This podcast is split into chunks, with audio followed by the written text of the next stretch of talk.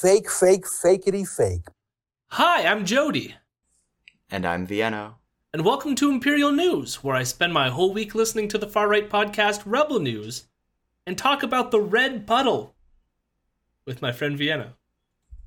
The red puddle? The red puddle. Okay. You, you see, it wasn't a wave, it was Oh. a puddle. Okay.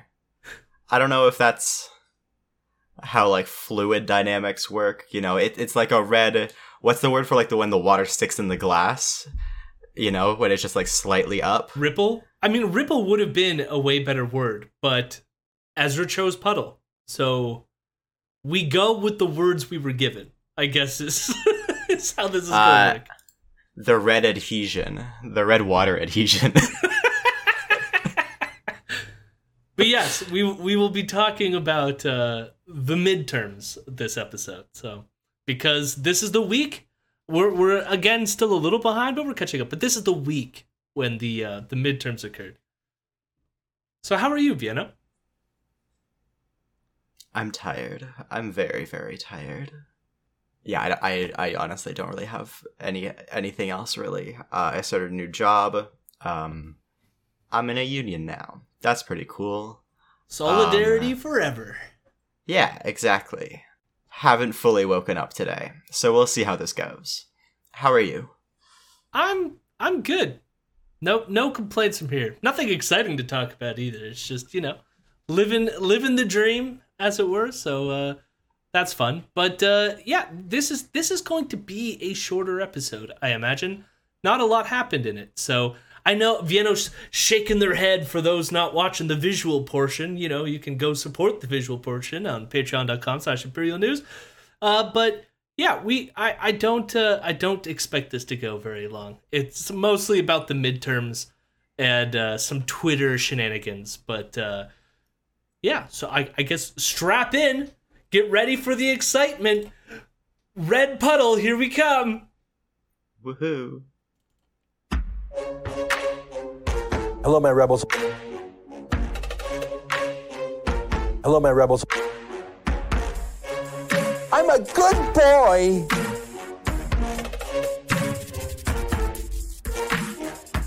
I'm a weirdo. So this week we are covering uh, November 7th to November 11th.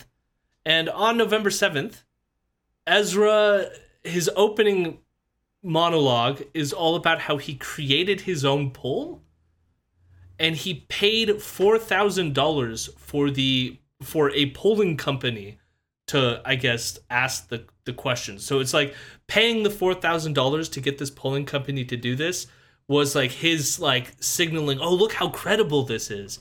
We're going through an actual polling company to do this." And so what they did was they got the company to call Albertans and asked them if they supported amnesty for pastors and small business owners who are facing COVID related fines. And he doesn't talk that much about any of the results. He only focuses on one of them, which is that 73% of UCP supporters, so that's the United Conservative Party in Alberta, support this.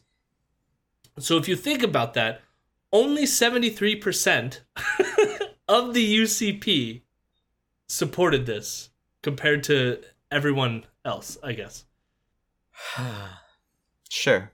I also love that he has to frame it with like pastors and small business owners, right? Because he knows if he's like some asshole who just didn't want to wear a mask, that wouldn't go over well. Most people wouldn't care about that person.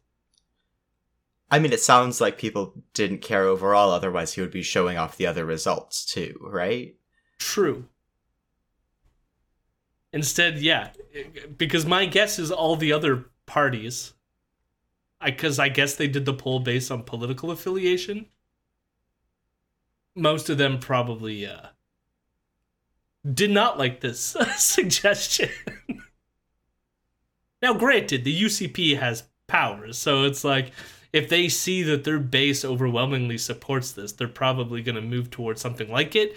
And it doesn't, like, uh, in some ways, they wouldn't even need to do this poll because they already elected Danielle Smith, who seems to be in line with something that Ezra is saying here. she's been very apologetic about like the lockdown rules that hurt people during the pandemic. hmm So my guess is something might happen, and but you didn't need this poll to figure that out. In the interview segment, Ezra talks to Sheila Gunn Reid about a story involving a MLA for the NDP, and again, this is in Alberta. And I had never heard of this story, but it's kind of weird. So there was this NDP uh, M, MLA uh, named Thomas Thomas Dang. And what Dang. well, dang indeed, because what he did was he hacked the Alberta Health in order to show that there was like vulnerabilities in the system. And he reported himself to like the authorities saying that he did this and said, here's where your system is vulnerable. And they ended up f- fixing the insecurities or whatever based on the information that he gave. However, he didn't like get anyone's permission to do this he was trying to signal like I'm this white hat or what do they call them white hats where they're like good hackers or whatever. Yeah. So this resulted in well I think he left the NDP as soon as he came out with this information because he was like because he was under criminal investigation and if you're under criminal investigation you have to leave the party or something like this. So he's now an independent but he just pled guilty for this thing that he did. And of course, Ezra and Sheila's take on this is this guy is a terrible human being. He's trying to watch you while you sleep. He's like trying to find out your medical records. He's a creep, all this stuff. And they're really annoyed that he's only going to get a, a $10,000 fine for this. Even though it's not clear, I think the sentencing or, or like determining what fine he gets is going to happen in a couple days from where we're recording. I think it's supposed to come out on the, the 20 or the uh, 29th of November but he he likely so his lawyers asked for four thousand dollars as being the fine, and the government is pushing for ten thousand dollars. So we'll find out where it maybe it'll end up somewhere in the middle. I don't know, but like that's that's the range in which he's going to receive a fine for this. And uh I don't know, how do you feel about this? Cuz part of me is like he did find a vulnerability it doesn't look like there's evidence because he i think he looked at jason kenney's or he tried to get access to jason kenney's records and he chose him just because he's those are already publicly available according to him or something like this and then he said he Yeah. didn't look at any of it and there's no evidence that he looked at like anyone else's like records and he did find a vulnerability and they did fix it but at the same time like it does feel kind of creepy right Yeah. It, it- I don't know. Like I'm I'm sympathetic to it. Like yeah, he found a vulnerability and like was like okay, here's proof of it. Sure, whatever. Like he admitted to it immediately. You know, he didn't just go like, "Hey, I think there's a vulnerability." Cuz you know, then that's going to take like the like whole reporting process, etc., you know? Like it's it's the problem with like the bureaucratic systems, yada yada, where it's just like if something is an immediate concern, that doesn't mean that it's going to be immediately addressed. And I bet this did get it immediately addressed. So it's kind of like, okay, he did his whole thing. Uh Yeah, I don't know. I mean, like, I, I obviously don't take it to the level that Ezra and Sheila are taking it here, where they really call him out for being super creepy. Like, he's tr- here's this creepy NDP person checking in on your medical records. But like, yeah. So like, I've, I'm kind of. I mean, there's there could be an aspect to this case that I'm missing, but this is all that I found while looking at it. And if there's something I'm missing, let me know. But like, I I, I kind of agree with you. It's kind of like. It's weird in a sense because he did do something kind of good, but then it's also like, yeah, you went rogue, so you, you kind of like, I don't know, expect the fine, I guess. Like, I don't know. you know, if you can get away with it, paying the lower fine because you were doing it as a public service, go for it, you know? Like that that's the thing, right? Like And I wonder if he's going to get the lower end of it just because he did plead guilty and like yeah. didn't contest any of the facts. So Yeah, like like that's just how court works, right? Like no, you So know we'll you cooperate and sometimes and you do that in order to get like lesser sentences. That's that's a pretty standard thing. So I mean, like, yeah, could have been a lot Yeah. worse, whatever this is. But unless again, unless there's something I'm missing, and if anyone uh, has a problem, let me know, and we'll correct the record or whatever we do. But as as far as I could tell, uh, it seems pretty much on the up and the up. So then we get to November eighth, and of course, November eighth is election day for the, for America, obviously. and Ezra is looking forward to the red wave. He's super pumped about it. But the first half of the show, he's going to talk about Elon Musk firing half of the Twitter staff. So, for those who don't remember the exact timeline, this is even before uh, Elon eventually initiated the blue checkmark scheme, although it was in the works. They put it on pause and it was going to be released a couple days after the midterm. So, like in the timeline, the $8 blue check thing hasn't happened yet, but Elon was already just firing staff at this point. So, here's what Ezra has to say about the firing of those staff members. That's the amazing and shocking part. Twitter was absolutely chock full of useless political bosses, political activists, censors, regulators, public policy experts. Nothing to do with the actual app itself, nothing to do with the technology.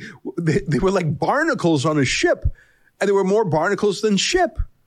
They attached themselves to the profitable, useful technology and just brought in their woke agendas. They colonized the place.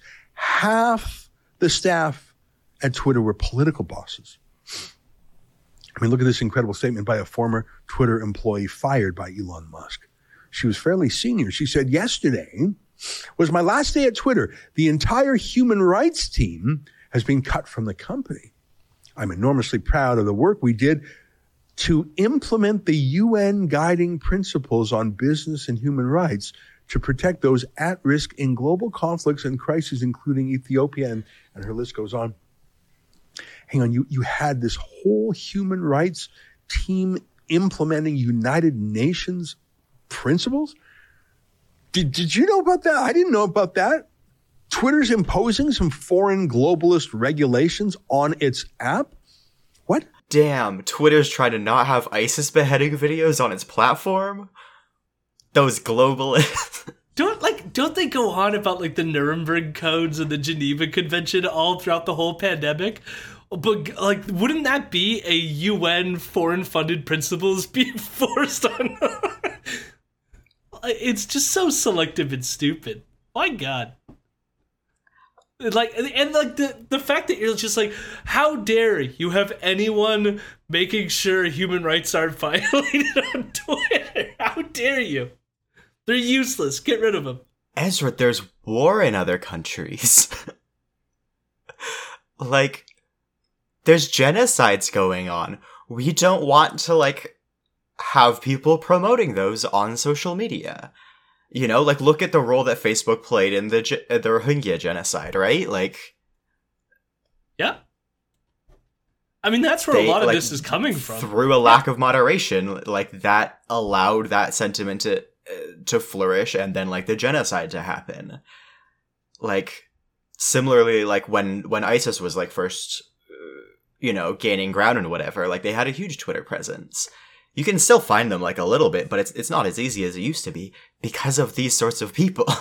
well, there was concerns similar stuff was happening in Ethiopia, which is why they like raised that issue. But it's like, yeah, of course you should There have people were, like, monitoring yeah. that stuff. Yeah, no, it, it- like similarly, like when uh, the Taliban were taking over Afghanistan, like you can still find Taliban Twitter accounts. Like you know, they're they're around. You stumble upon them accidentally sometimes.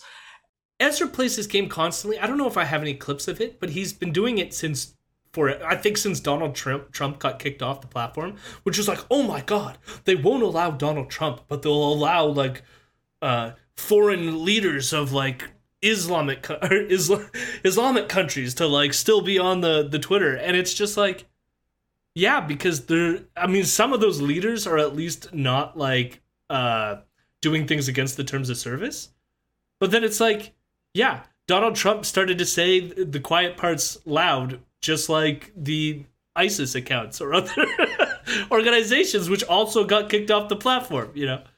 Yeah, and and that's that's kind of part of the thing about having a like you know an international platform like this where it's like where it is like dominated by you know anglophones and like you know based in the US and yada yada yada where it's like you know yeah you have you have some of those people still but you know you have a like a human rights team and like whatever else and ideally like in as many languages as possible in order to address the things that like you don't see on the anglophone side of Twitter, right? Like and also to stop the anglophone side of Twitter from like spreading Nazi shit too, right? Like it, it's I, I think it's weird just in terms of because he's he's calling like half the team useless when a lot mm-hmm. of these people are moderators as well. So like part of his argument is like moderation at all is a bad thing.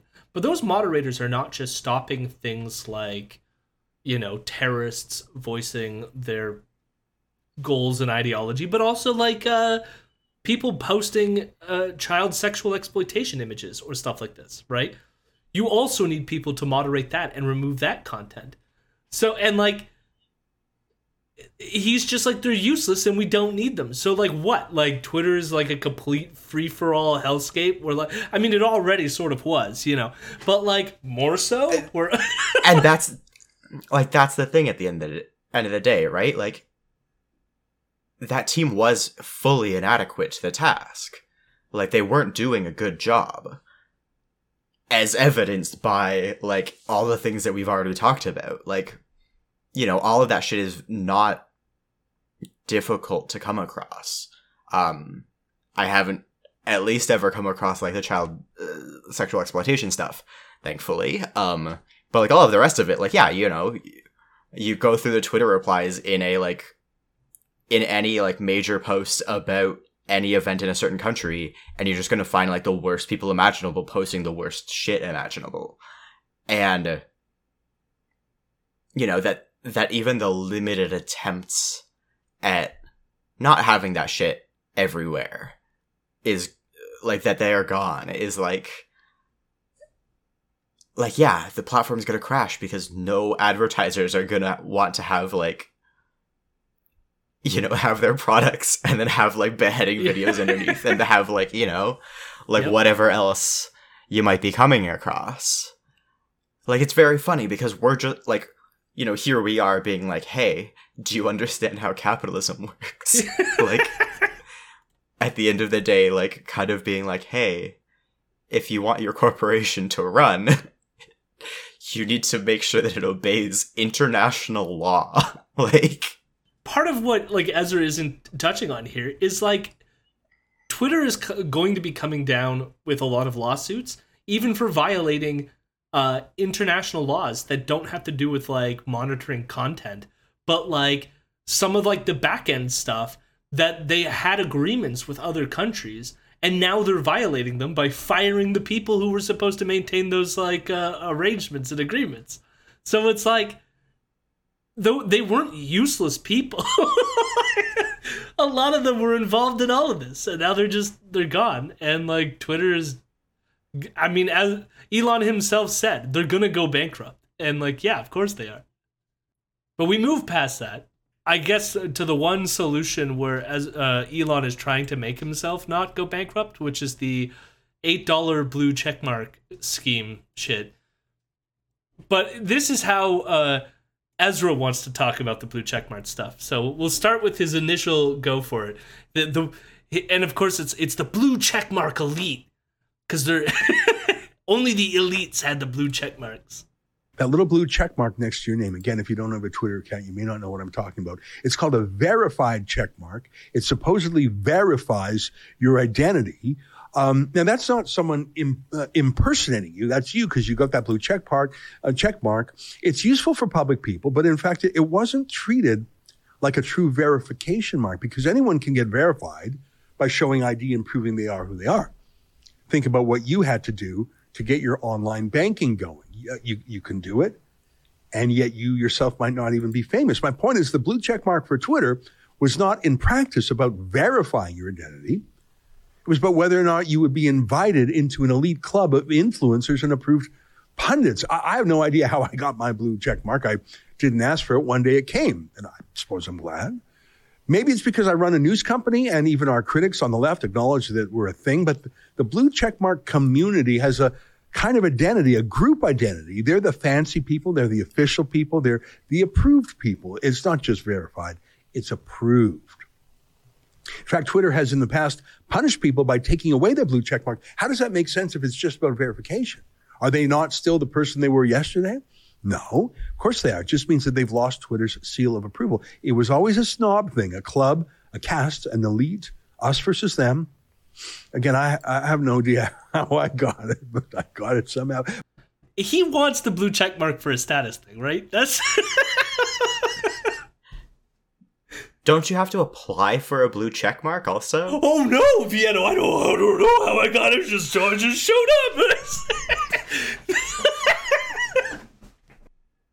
Like while that clip was playing, I was like, Ezra is verified, isn't he? Like Yeah, I, but I love like he keeps like ramming how it's like it's just it's this upper elite echelon class smug elites and blah, and then he's like, and then I have it, but oh, I'm just a humble person who just accidentally stumbled upon the blue check.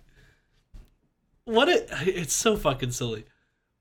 That like like there's an aspect in which part of the verification thing had to do with like notifying that yes, this is the public persona or the account for a specific public persona so that it would like avoid parody account shenanigans.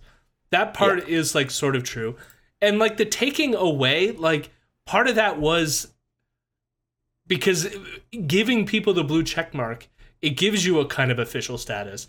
And then it was like Twitter didn't want to be sanctioning some people to be like, we approve of what you're saying, kind of thing, right?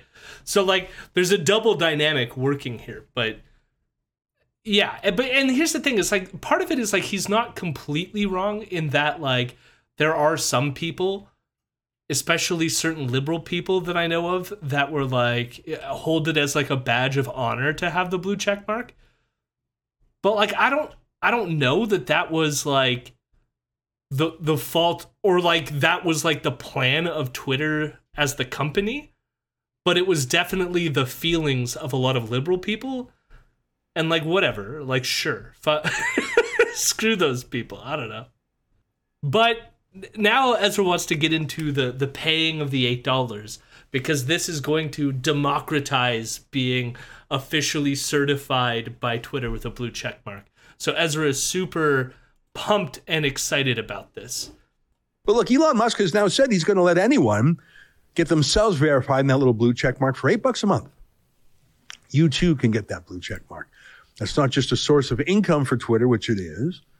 It's a way of reducing spam and bots. Spam and bots, robots, are anonymous accounts, sometimes made by the hundred or by the thousand, and they are artificial. They're like what a laugh track is to a TV comedy. They're fake you can have thousands of fake bots promoting or opposing something or someone. It's what Elon Musk didn't like about Twitter when he called off his bid. He said there's too many robots there. He said one solution is to make everybody pay eight bucks a month to go through the verification process to eliminate bots. I mean, you wouldn't likely see someone buying 10,000 bots if it was eight bucks each per month even if they could provide the verification information, which they probably couldn't. So it's about improving the user experience, about moving away from ads and towards a membership fee, but it's also about democratizing it. Now, the peasants can look just like the kings on Twitter. And oh, does that make the blue checkmark aristocracy furious? I think I showed you this the other day. Stephen King, the millionaire, was arguing with Elon Musk, the billionaire, about not wanting to pay eight bucks a month. Look, it wasn't about the money for Stephen King. It's that Stephen King is special. And because he's special, he wants a freebie that only he gets. Because don't you know who I am? I'm Stephen King. Ezra's a class traitor. That's what we're that's what we're discovering. Uh but not even. He's a traitor to his class of verified blue check marks. oh, okay. In that Yeah. sense, yeah, yeah, for sure. I love the explanation of bots. That was great. Um, I want him to explain basic tech concepts. Yeah. I mean, even that on its face, and we kind of discussed this last episode too, is just so ridiculous because it's like, like anything, scammer. It's it's about like uh, whether or not you can make a profit off of it, right? So it's like, I'm sure scammers would work out in the purchasing of their bots how much money they could spend on the bots versus like how much return on that investment they can get, right? And if it's cost if it's not cost prohibitive, like eight bucks a month is pretty low. It might be worthwhile for a bunch of scammers to buy a bunch of eight dollar bots if they're going to scam people enough such that they get more of that in return. I don't know. It, it I think it's part of like you know we're we're kind of going through a collapse of social social media right now, where like you know Facebook, Instagram, TikTok, Twitter, you know, Tumblr always um like what else exists these days um are are having like you know these crises due to like advertising drops and like you know the the bubble is kind of bursting, right? And so like you know it makes sense to try to come up with solutions to that by like charging users for whatever.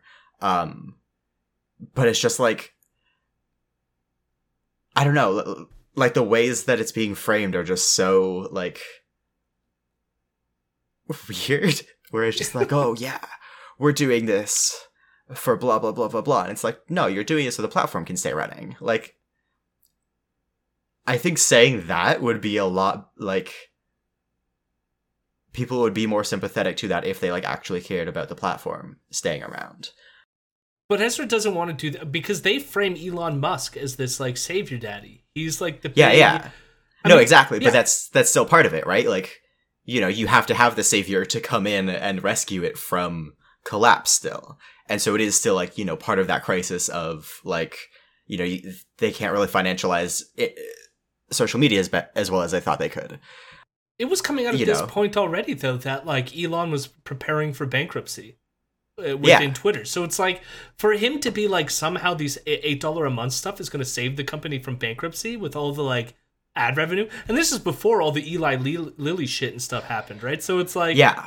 and of course like I, we kind of like played into it too but there are some people who claim that like the drop in the stock price had to do with other things that were uh, coinciding with the uh, viral tweet so it's not likely that the tweet itself was the cause of uh, that large a decline in the stock price.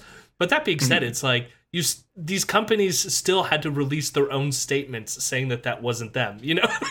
They, they still had to respond this uh, respond to it. And it's uh they're they're probably not going to advertise on twitter in the future because of this kind of stuff. Yeah.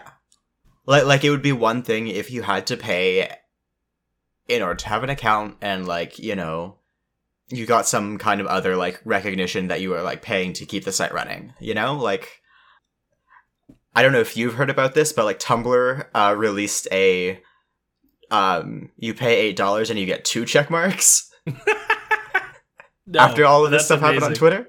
Yeah, but you can also pay another $8 to get an extra two ch- check marks. Four so there are some people there are some people that have like you know 15 20 check marks like Hell yeah. where it's just like their name and then it is check marks on multiple lines because there's so many of them and like you know that that's a gimmick like that's, that's a thing that, like, baby.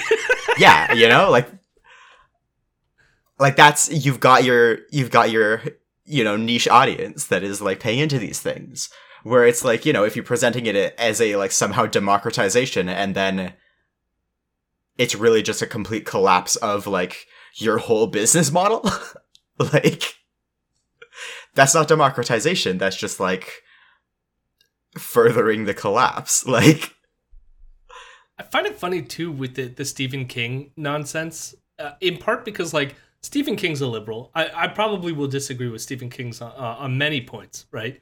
yeah But his tweet was mostly like Stephen King like said like he's producing the content for the app. So why would he pay eight dollars yeah to continue to produce the content? And it's like, yeah. like Twitter benefits from him being blue checked because then he brings people to the site. And It's- like, yeah. think about this in like YouTube and Twitch contexts, right? Like imagine if you had to pay YouTube and Twitter Yeah. To have your account running. yeah. It's like, it's so ridiculous but it's like but of course like he frames it as like stephen king is and like maybe stephen king is the type of person where he's like he gets to walk all like proud with his chest puffed out because he he had a blue check although like i don't know i kind of doubt that about stephen king uh you know yeah, I kind of feel like he would do that career. about the, you know, dozens of best-selling Yeah. books The- more all than the movies that have been the classics the blue yeah, check yeah. mark. Yeah, like so it, it's just weird that he makes it about that as if like that's that's stephen king's concern at the end of the day is he he doesn't get to walk around with his elite friends and go oh, oh, oh i have a blue check mark that i did not pay for that's the thing is like it really is kind of like only important to the like the kind of mid-tier of like the Ezras and like the like, you know, the individual journalists for larger companies and the like, you know, like it's not a big thing to be verified for like the individual like you know, like like the Stephen Kings and the like, you know, the huge people. Because for them it's just kind of a like, yeah, they're like, you know, I'll be like, yeah, it's me in an interview and then they're like good. unless of course someone was using their name and like saying stuff they don't agree with and wanted to make a distinction like that's where i think they would care But the thing is, like, if you're an individual at that level, you can just put out a statement through some other channel and be like, that one's not me. You know, where when you are like, when you're a company, yeah, that's different because it's like, you know, there is no individual who can like go to someone and be like, not me, guys. And also, like, it's not as if, you know, an individual has like stock prices to drop or like, you know, a like company reputation to maintain as much. Well, I mean, re- reputation just in the sense of like I don't know if there was a say there was a Stephen King account that was just saying nonstop racist stuff. I'm sure Stephen King would just be like, "I'm tired of having to step in and say it wasn't me. Just pay attention to the blue check mark." Like I can imagine a scenario. no, like I I think I think one, I think that somebody would be like, "Oh, these are just quotes from his actual books." Um, but two, um, so maybe this doesn't work for Stephen King. Okay, but Yeah. just just put in any. uh when we're imagining this hypothetical Yeah. non-racist celebrity, um, I'm sure there's who least one. totally exists, um.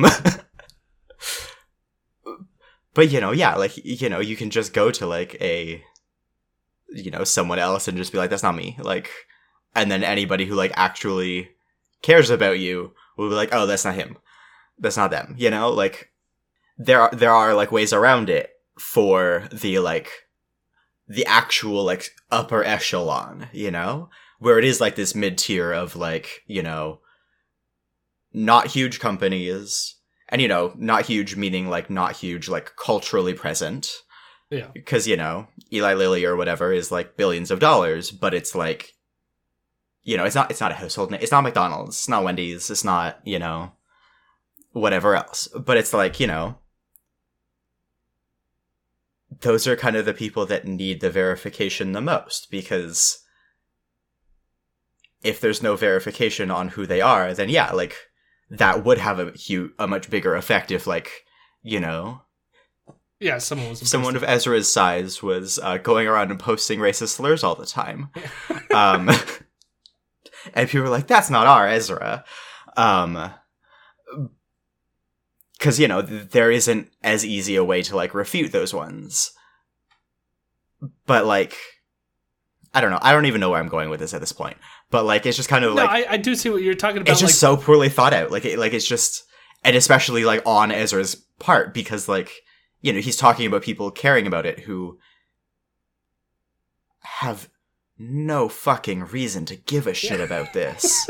you know, like But but of course, Stephen King was just the one who talked back to Elon. That's the that's the and of course, of course like Ezra has to run uh, defense for his boy. It's pretty much yeah, Yeah. And the thing is, like, I bet there were a bunch of other blue check marks who were doing similar things, but Ezra couldn't name those because nobody would know who the No. fuck he was talking about because they're not fucking Stephen King. yeah. No, exactly. But that's it for the Twitter stuff uh, for this episode. But uh, like, it's just, and and again, it's one of these things we mentioned this last episode too of just the hindsight of like knowing how Twitter is just crumbling and like again like how hyped they were at the start of this that he had to do several episodes about just how great Elon's gonna go in there and gonna save the day.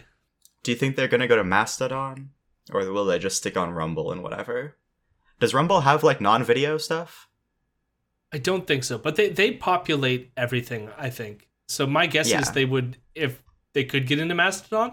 Although I heard that Mastodon like are, are they moderate a lot of like the the far right accounts. So like I I don't know moderate them in that they've kicked them off the platform. So so who knows? They so because there's no central platform, you can't kick them off but you necessarily. can kick them out of servers.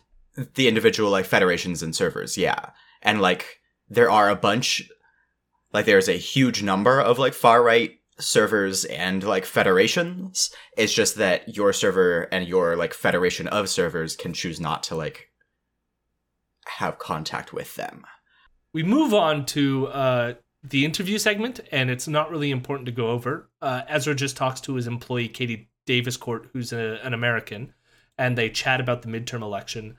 Similar stuff, you know, the red waves incoming, prepare for a huge destruction of the Democratic Party. Just, you know, not worth going over. And then uh, in the mailbag segment, kind of well, it was it wasn't really a mailbag segment. Ezra just had a few last things to say uh, Ezra sort of reflects on the Trump DeSantis rivalry, rivalry, and I guess a couple days before this episode, or the episode that Ezra is doing, Donald Trump had called Ron DeSantis Ron DeSanctimonious, and Ezra is, is like, one, it's not a good nickname, and two, why is Trump being so mean to like Ron DeSantis, who's like his bud? Uh, and so you can already see somewhat a, a turn. He's starting to get like agitated with Trump in some respects at this moment. But of course, this is before we learn that it was a, a red puddle. So now we get to November 9th. And this is, of course, the day after. This is where Ezra admits that it was, in fact, a red puddle. It was not a wave. But rather than address maybe the candidate quality, Ezra, of course, speculates whether or not there were election irregularities. Election integrity are two words you're not allowed to say. In fact, if you say them in the wrong way on YouTube or other social media, you'll get a strike. You'll be deplatformed. It's very strange. You're not allowed to say that U.S. elections are not reliable. At least you're not allowed to say that about the 2020 election. Democrats say that all the time about elections that Republicans win. I remember it first when George W. Bush beat Al Gore and they looked at the hanging chads, and that case went to the Supreme Court. For years, Democrats said that George W. Bush was not the legitimate president. They called him a usurper. That's all fine to say on social media, but you can't say that about Democrat shenanigans. Now, why might there be a discrepancy here between what you can and cannot say on social media when it comes to the George Bush Al Gore election versus uh, Trump and Biden? I mean, the real one is kind of just like it was pre-social media, um, and like nobody gives a shit. Um, Well, the second one is the first one has facts to it. I mean, like he even the funny thing is, like even in how he states it here, he discusses the hanging chads and that it went all the way to the Supreme Court. Like you're talking about factual things that already ha- like that actually happened. And then when it comes to election irregularities here, it's just like irregularities, hand wave. like there's no concrete thing there. And that's part well, part of the reason why they hand wave is because again, Dominion might still sue them, Dominion voting systems for the the stuff that they were talking about at the 2020 election, yeah, but also because it's like there's no there there, so they have to just sort of be like, "Oh, stuff happened." Trust us, you know.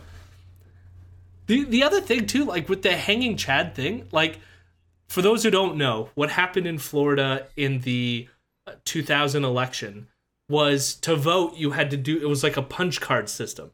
And so you would punch a hole for the candidate that you wanted to vote for, and then it would go through the scan system. And what a hanging Chad was is like for anyone who's ever had to punch holes in a piece of paper, you know how sometimes you get like one of the little circles doesn't fully get cut, so it like hangs on there? It's a hanging Chad, right? So when it went through the Scantron, it didn't get registered as a vote, even though they clipped it, right? Now, the reason why this went to the Supreme Court has to do with some of the things that you see now, which is there's a limited window for when you can have a recount before January comes and you're doing the inauguration, right? So they they wanted to have the recounts done. And what happened was you had people like Roger Stone who ended up working for the Trump administration, you know? People know are really familiar with who Roger Stone is now. The guy with a Richard Nixon tattooed on his back. He would show up to these Florida where they were doing the recounts in Florida and would stage like riots. They were called Brooks Brothers riots to sort of delay the counting uh, of the the recount of the Florida ballots because it was so close. That's when it went all the way up to the Supreme Court because it was taking so long because there was all this harassment and the delays and all this fun stuff. And the Supreme Court ruled that they were going to stop the count and give the election to George Bush. Okay? We now know, and, and the decision was made five to four, where the five Republican appointees voted for in favor of giving the election to Bush, and the four people who were appointed by Democrats decided not to. We now know, reflecting afterwards, that if you were to take into account some of the votes with hanging chads, and they did like all these calculations, that Al Gore would have won that election if the recount was allowed to proceed.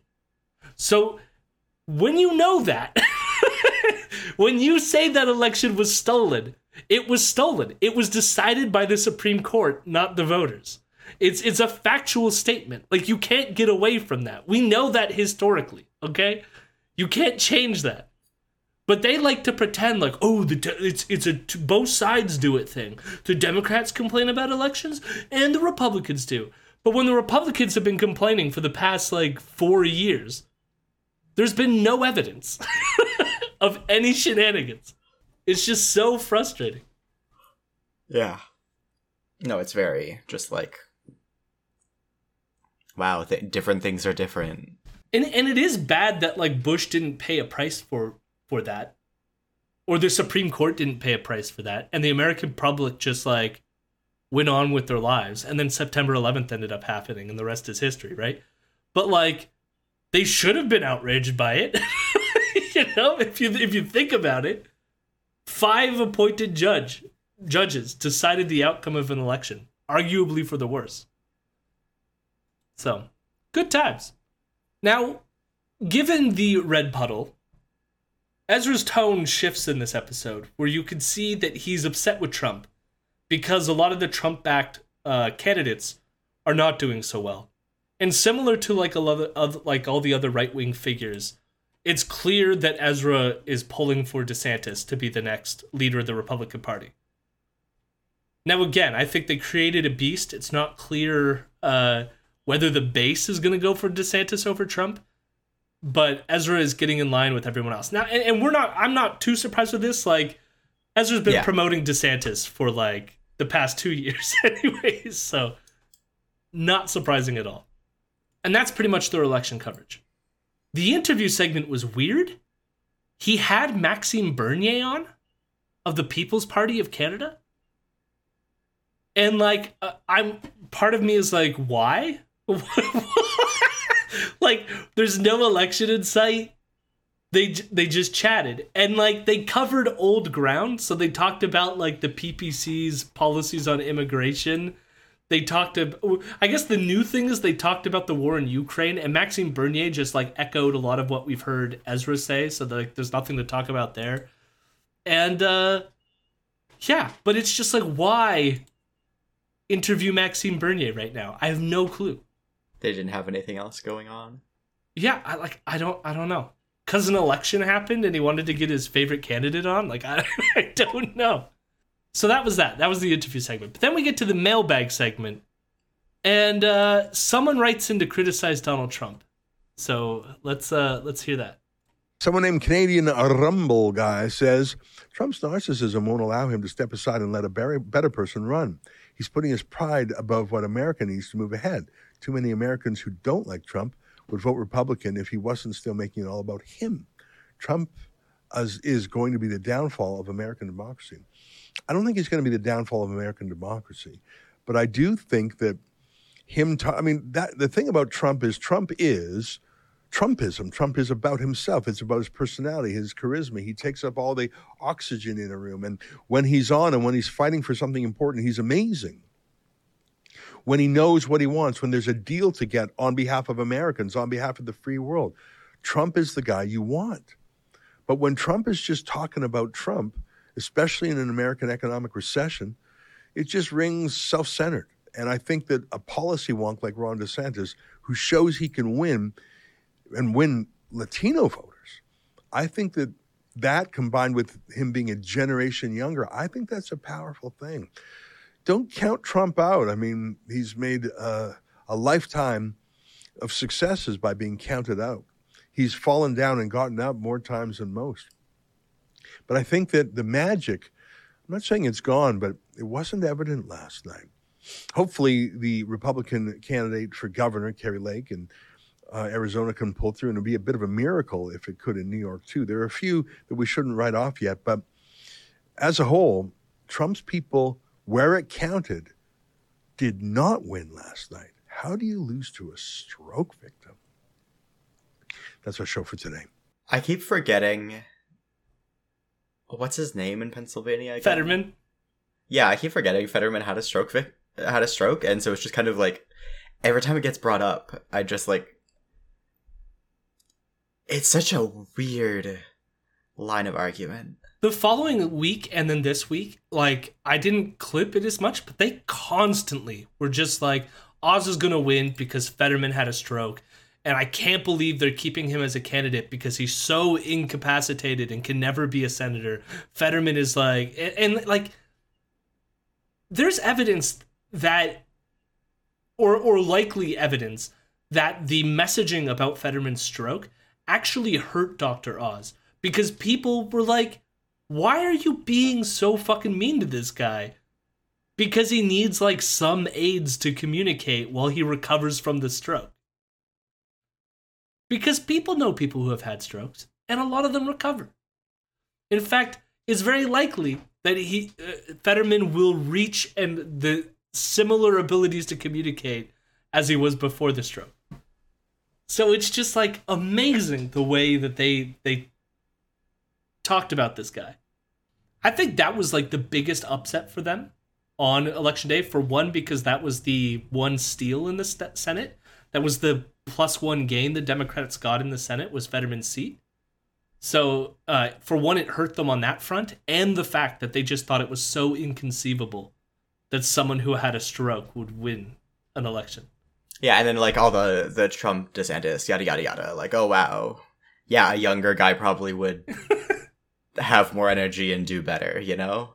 And and like I played that through just for one, uh, just as like a a bookmarking of it. You know, we Yeah. heard what he has to say about Trump and DeSantis at this moment, and let's see how that develops once the primaries start to start to kick in. You know.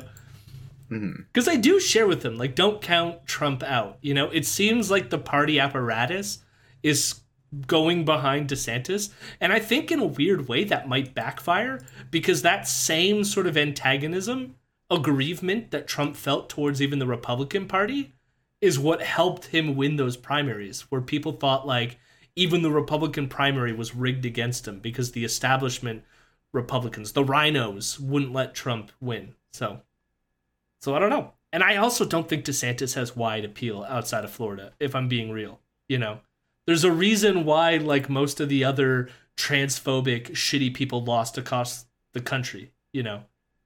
Yeah. So I don't think he's going to be successful outside of Florida. But anyways, that's that's where they stand with the election. That that was their election coverage, and we got one more day, November tenth, and uh, Ezra talks about Twitter's connections with China and Saudi Arabia, and like there's nothing to go over, so we're just gonna scoot right past it and get to an interview that Ezra has with Ben Weingarten. Now we don't have a lot to talk about with Ben Weingarten, although because usually we do, because he is super racist he's the one who wrote the book uh, about Il- Ilhan Omar, claiming that she Mm. like married her brother and stuff that like a bunch of other conspiracy theorists have like run with. Of course, it's not true. The guy's a fraud, but like, what you gonna do? And he's on, uh, of course, to talk about the election.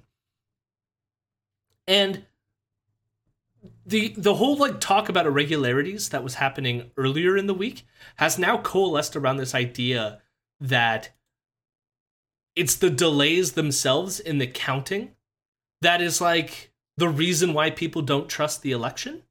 So the fact that like counting the votes takes so long. And so and and he blames it on stuff that was implemented during COVID, although some of these states that take long counting, it took long even before the COVID pandemic.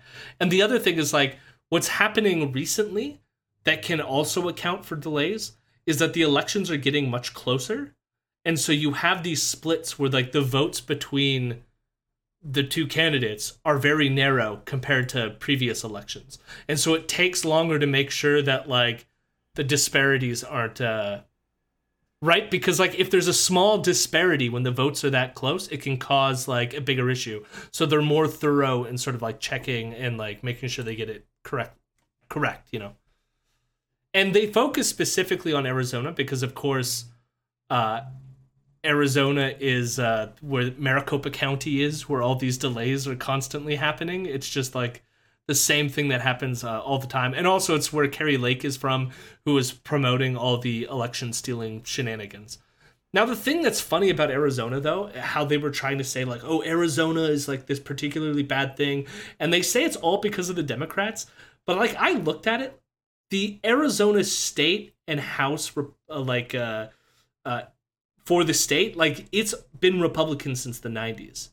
So any this and this is what frustrates me is they like to blame all these various things on the Democrats when it's like most of this stuff, the reason for the delays, the reason for all the shenanigans was put into place by Republicans who are now saying like, "Oh, the elections are f- delayed and fucked up because of the shit that the Republicans were doing because they had like you got to have the voter ID, you got to have this." Like the, the Republicans have been like super up on like making all these like rules for the elections that it makes them harder to count.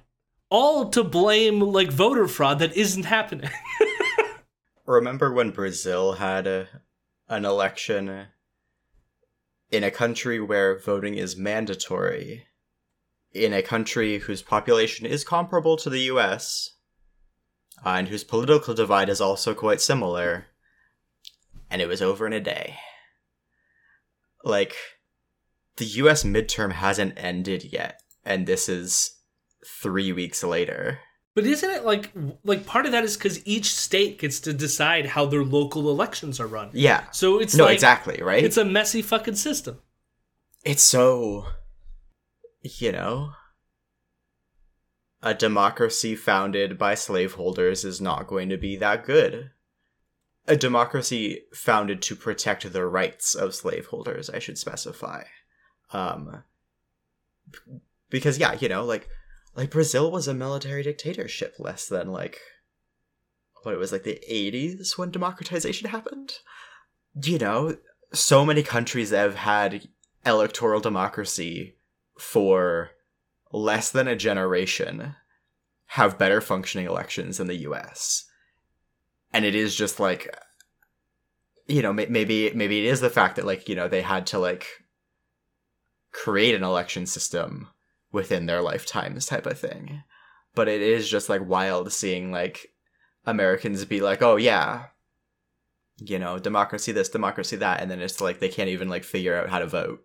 Like Honestly, what it is is there's been an ongoing American Republican project Yeah. But I don't think it started with the Republicans because this goes all the way back to Jim Crow and before. So back when you had the Dixiecrats, even there was this ongoing project to limit who gets to vote. It's been like through like it's Uh, you are right bringing up the 1776, you know? that like yeah. Yeah. It- because like that is what's happening. And it's even happening today. The reason why you have all these like weird fucking rules in all these states that all seemingly happen to be southern states is because they're trying to prevent people from voting. Because they know and they're very vocal about it if they can limit who gets to come out to vote they're more likely to win. Because the people who would vote against them the poor the working class uh, racialized minorities, they're likely to, to vote against them because they've co-signed onto the the white platform, you know, Yeah. explicitly. So it's like, No. yeah, and then and then they use the delays that they fucking created to allege that the the outcomes were fraudulent. Or or they'll blame the Democrats in the clip we're going to listen to in a second. They'll blame the Democrats for doing so hard in trying to get people to come out to the polls and say that's a problem. It's a problem that they motivated people to vote and beat us in the system that we rigged. But the weirdest part is like, you know, these people who are like so intent on like slow like, you know, slow rolling the death of democracy when it's like in most other countries there would have been a military coup, the military government would have been thrown out of power by now and like things would have been addressed. Where like America is just like so it's so conservative that it can't even do a coup, you know? Like like it is so like oh wow, we have to uh, respect the constitution yada yada yada and just like you know and you know all in brackets uh, in quotation marks of course but like you know you, you have to kind of like oh just piecemeal you know all of it whereas like yeah in any other country it would just kind of be like okay we're going to have military government for like a decade or two and then eventually people get annoyed with that and you know we'll we'll have a another fake democracy or whatever but like like America is just like such a weird place and that like nothing nothing can ever happen like It's complicated because I do think things are happening. It's definitely like weirdly but enough, but it is like so yeah. I, it's slow. It's slow and it's like trudging, uh, and often like two steps forward, five steps back, or whatever. It's like, but like, I, I think part of it too is like it, there is an interesting contradiction that I think. I think you're kind of right when you called it conservatism, where it's like part of the national identity is this like love of democracy or whatever it is, which is why there is this aversion to like an outright militaristic coup.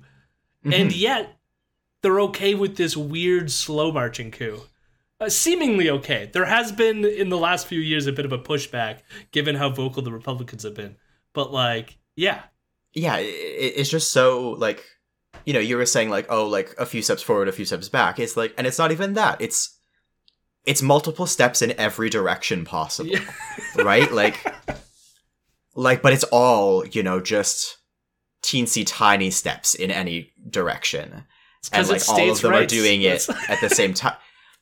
But it's like not even states' rights, like individual citizens. You know, like the role, like the increased transphobic violence, and then also like, you know, the increased like left wing armed presence, and then the like, you know, just like these tiny little like, oh, okay, we're gonna like start heading towards this, and start heading towards this, and start heading towards this, and it's like throughout the entire like social system, like it's it's not just within the like confines of, you know, the the government side of politics. It is everything that they do and it's their like their whole political imagination. It is like all of it. Like is always just like these little teensy tiny steps and like you know maybe maybe in three centuries we'll have a a slightly different america.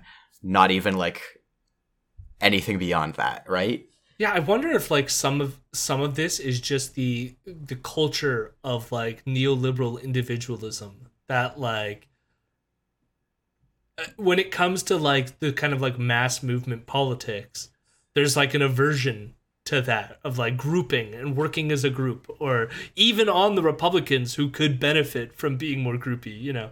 Uh although they they manage to in their own way succeed, but yeah.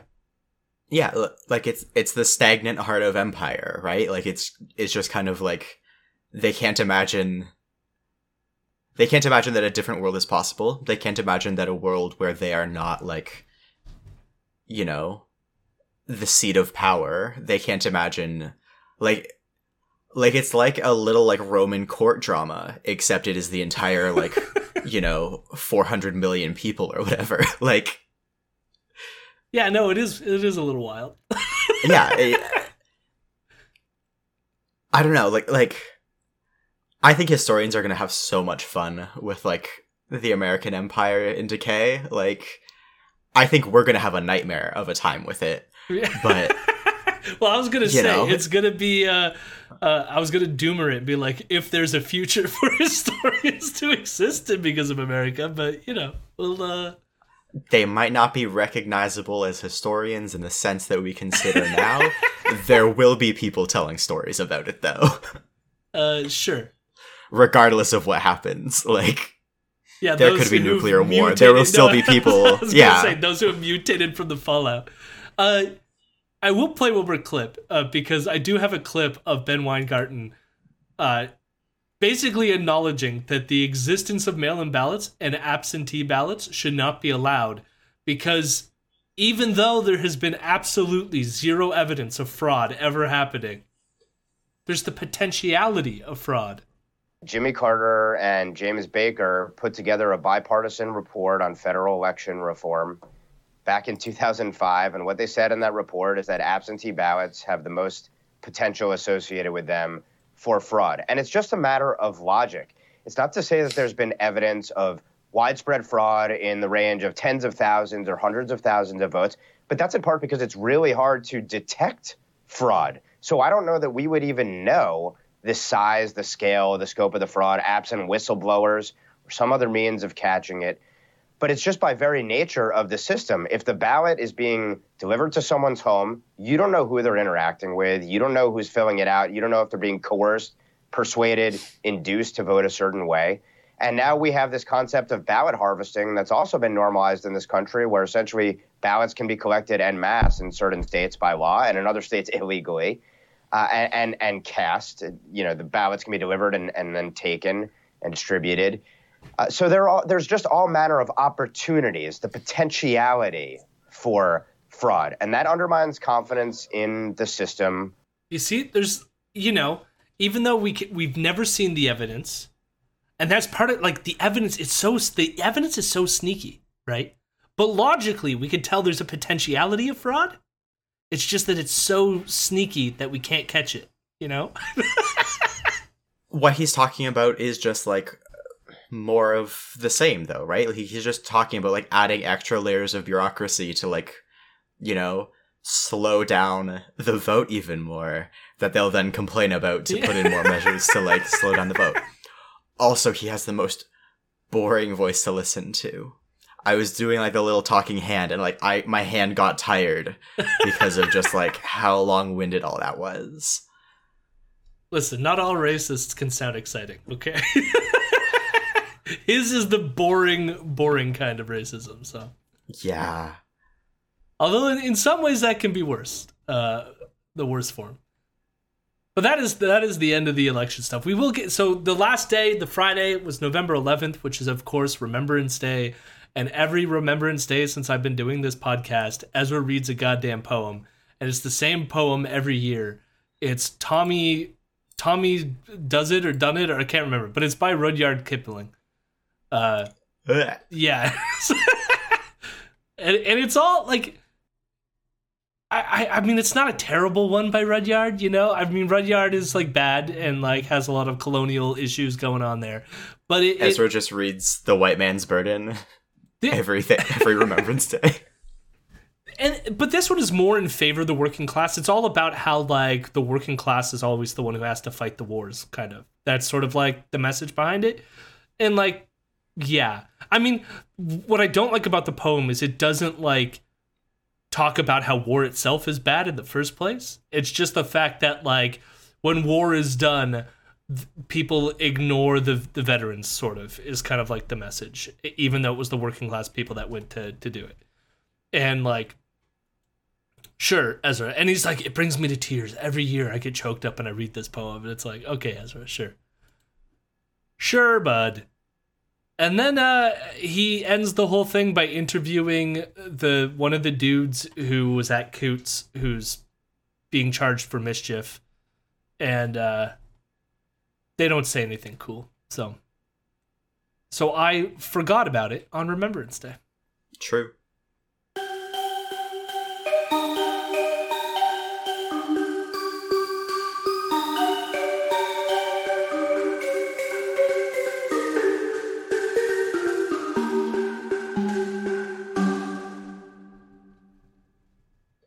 Guess is is where I say something. Um, Come on, Vienna. take a nap. Uh, go to bed early. You deserve it. Um, sleep in if you can. Uh, that's that is my message to the listeners for the week. That's all I got. Um, destroy every bridge you see. It- yes, uh, that is, if not the Imperial News message, it's definitely Vienna's message.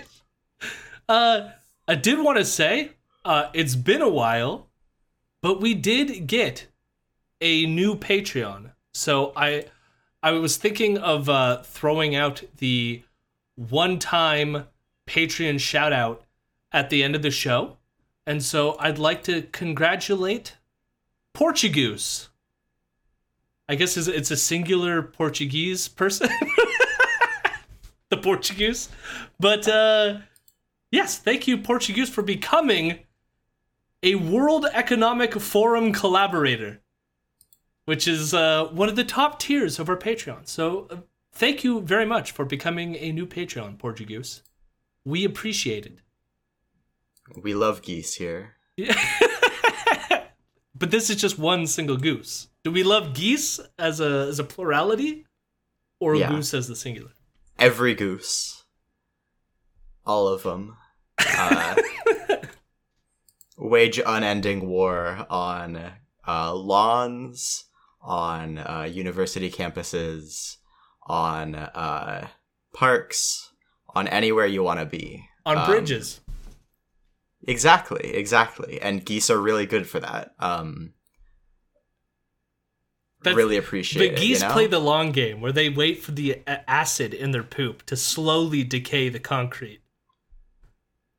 They're playing the long Listen, game. they have multiple strategies. they do blockades. Uh, they conduct like individual raids on anybody who is like uh, too in their space. They block Um, traffic. Exactly, exactly. Like real, real good beasts. You know. And if you want to join the geese, consider joining Portuguese over on patreon.com slash imperial news. And if you want to stay informed about what we're doing, you can also find us on Twitter, so long as it still exists, at Imperial News with a Z. We have a Discord set up. I've been trying to do Twitch streams, but we've been pretty busy and sick, but we'll see if I can uh, manage it. You can find YouTube's on uh, YouTube videos on our YouTube channel, and you can find all the links to these various media platforms in the show notes of this episode. Lastly, you can email us, email us any question at imperial.fake.news at gmail.com. Special thanks to my friend Mason Tickle for the transition beats. You can find his work at masontickle.com. Thank you for listening. And please visit our website, The Potentiality of Fraud. The lack of evidence of fraud doesn't mean it isn't happening. So uh, visit the site and pay money, and we will create potential fraud. Sorry, what was the website? the potentiality of fraud.com. Okay, dot com, dot com, not dot org, Dot- dot dot gov, not okay. Dot I just want to make sure that part. Ooh, So we could be as fraudulent as this country. Albumbia, Albumbia, how lovely are your wheat fields. if two gooses are geese, what are two mooses? Meese? Yeah.